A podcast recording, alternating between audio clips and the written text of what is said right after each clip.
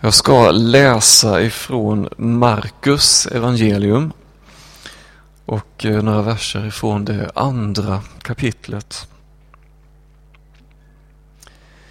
En sabbat gick Jesus genom ett sädesfält och hans lärjungar började rycka av ax där de gick. Då sa fariseerna till honom Varför gör de sådant på sabbaten som inte är tillåtet? Han svarade, har ni aldrig läst vad David gjorde när han och hans följeslagare var hungriga och inte hade något att äta?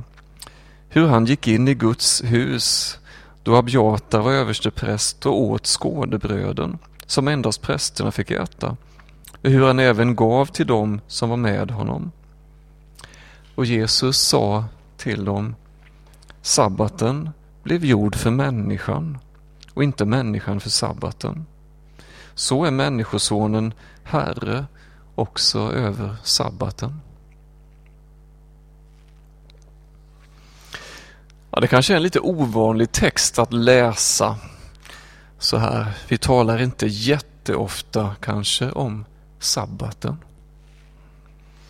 Men faktum är ju att läser vi eh, evangelierna så stöter vi på ganska många tillfällen då Jesus kommer i dispyt med fariseerna och de skriftlärda om just sabbaten. Alltså lördagen, vilodagen, den sjunde dagen. För det var ju så att man på den tiden i det judiska folket med hjälp av fariseer och skriftlärda hade byggt upp ett ganska omfattande system av regler och förordningar för att förhindra att någon skulle råka bryta mot budet att helga sabbaten. Och ibland blev det där så petigt att det blev både löjligt och kanske inte minst kvävande för det verkliga livet. Och det där reagerar Jesus på. Man tenderade att fokusera ganska oviktiga detaljer och missa de verkligt, verkligt viktiga frågorna.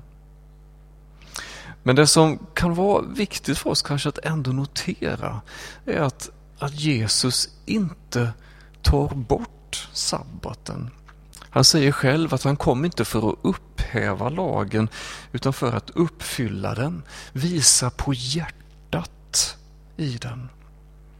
Och vi läste här att Jesus säger att sabbaten blev gjord för människan och inte människan för sabbaten. Det är människan som är viktig. Vad, vad var meningen med sabbaten från början? Ja, jag tänker så här. Jag tror att sabbaten var menad att vara en, en hjälp för människan att formera sitt liv runt relationen med Gud.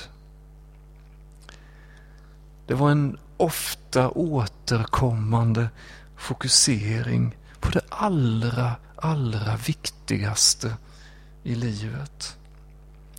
Och det var så ofta återkommande att den påverkade resten av dagarna i samma riktning. Människan är skapad för gemenskap med Gud. Och sabbaten kom till för människans skull. För att hon inte skulle bli uppslukad av allt som kan, som ska eller som borde göras. Och här tror jag att det finns ett budskap till oss idag. Hur kan vi, som inte har en så uttalad sabbatstradition att falla tillbaks på, ändå samla ihop vårt liv och vår vardag runt Jesus Kristus. Hur kan vi finna Jesus i allt som pågår runt omkring oss? Hur kan vi forma våra liv så att Gud och det han gjort genom Jesus Kristus kan få praktiska konsekvenser för oss i vår vardag, i vårt liv. Alltså sådana saker som andlighet och gudsgemenskap är ju ganska mjuka ord, så att säga. Det är saker som vi tänker rör vårt inre. Inre skeenden, inre saker.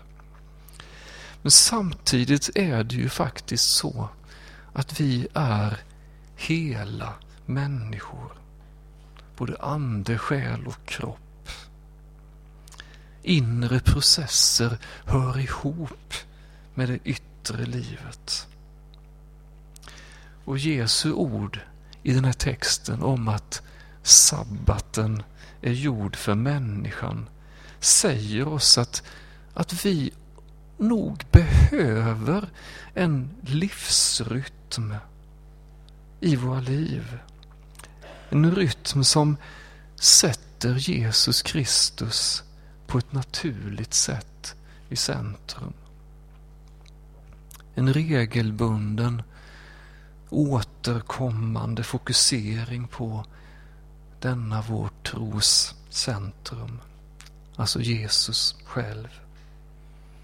Något som sätter hela vårt liv i relation till honom och hjälper oss att också erfara honom. Att helt enkelt möta Gud.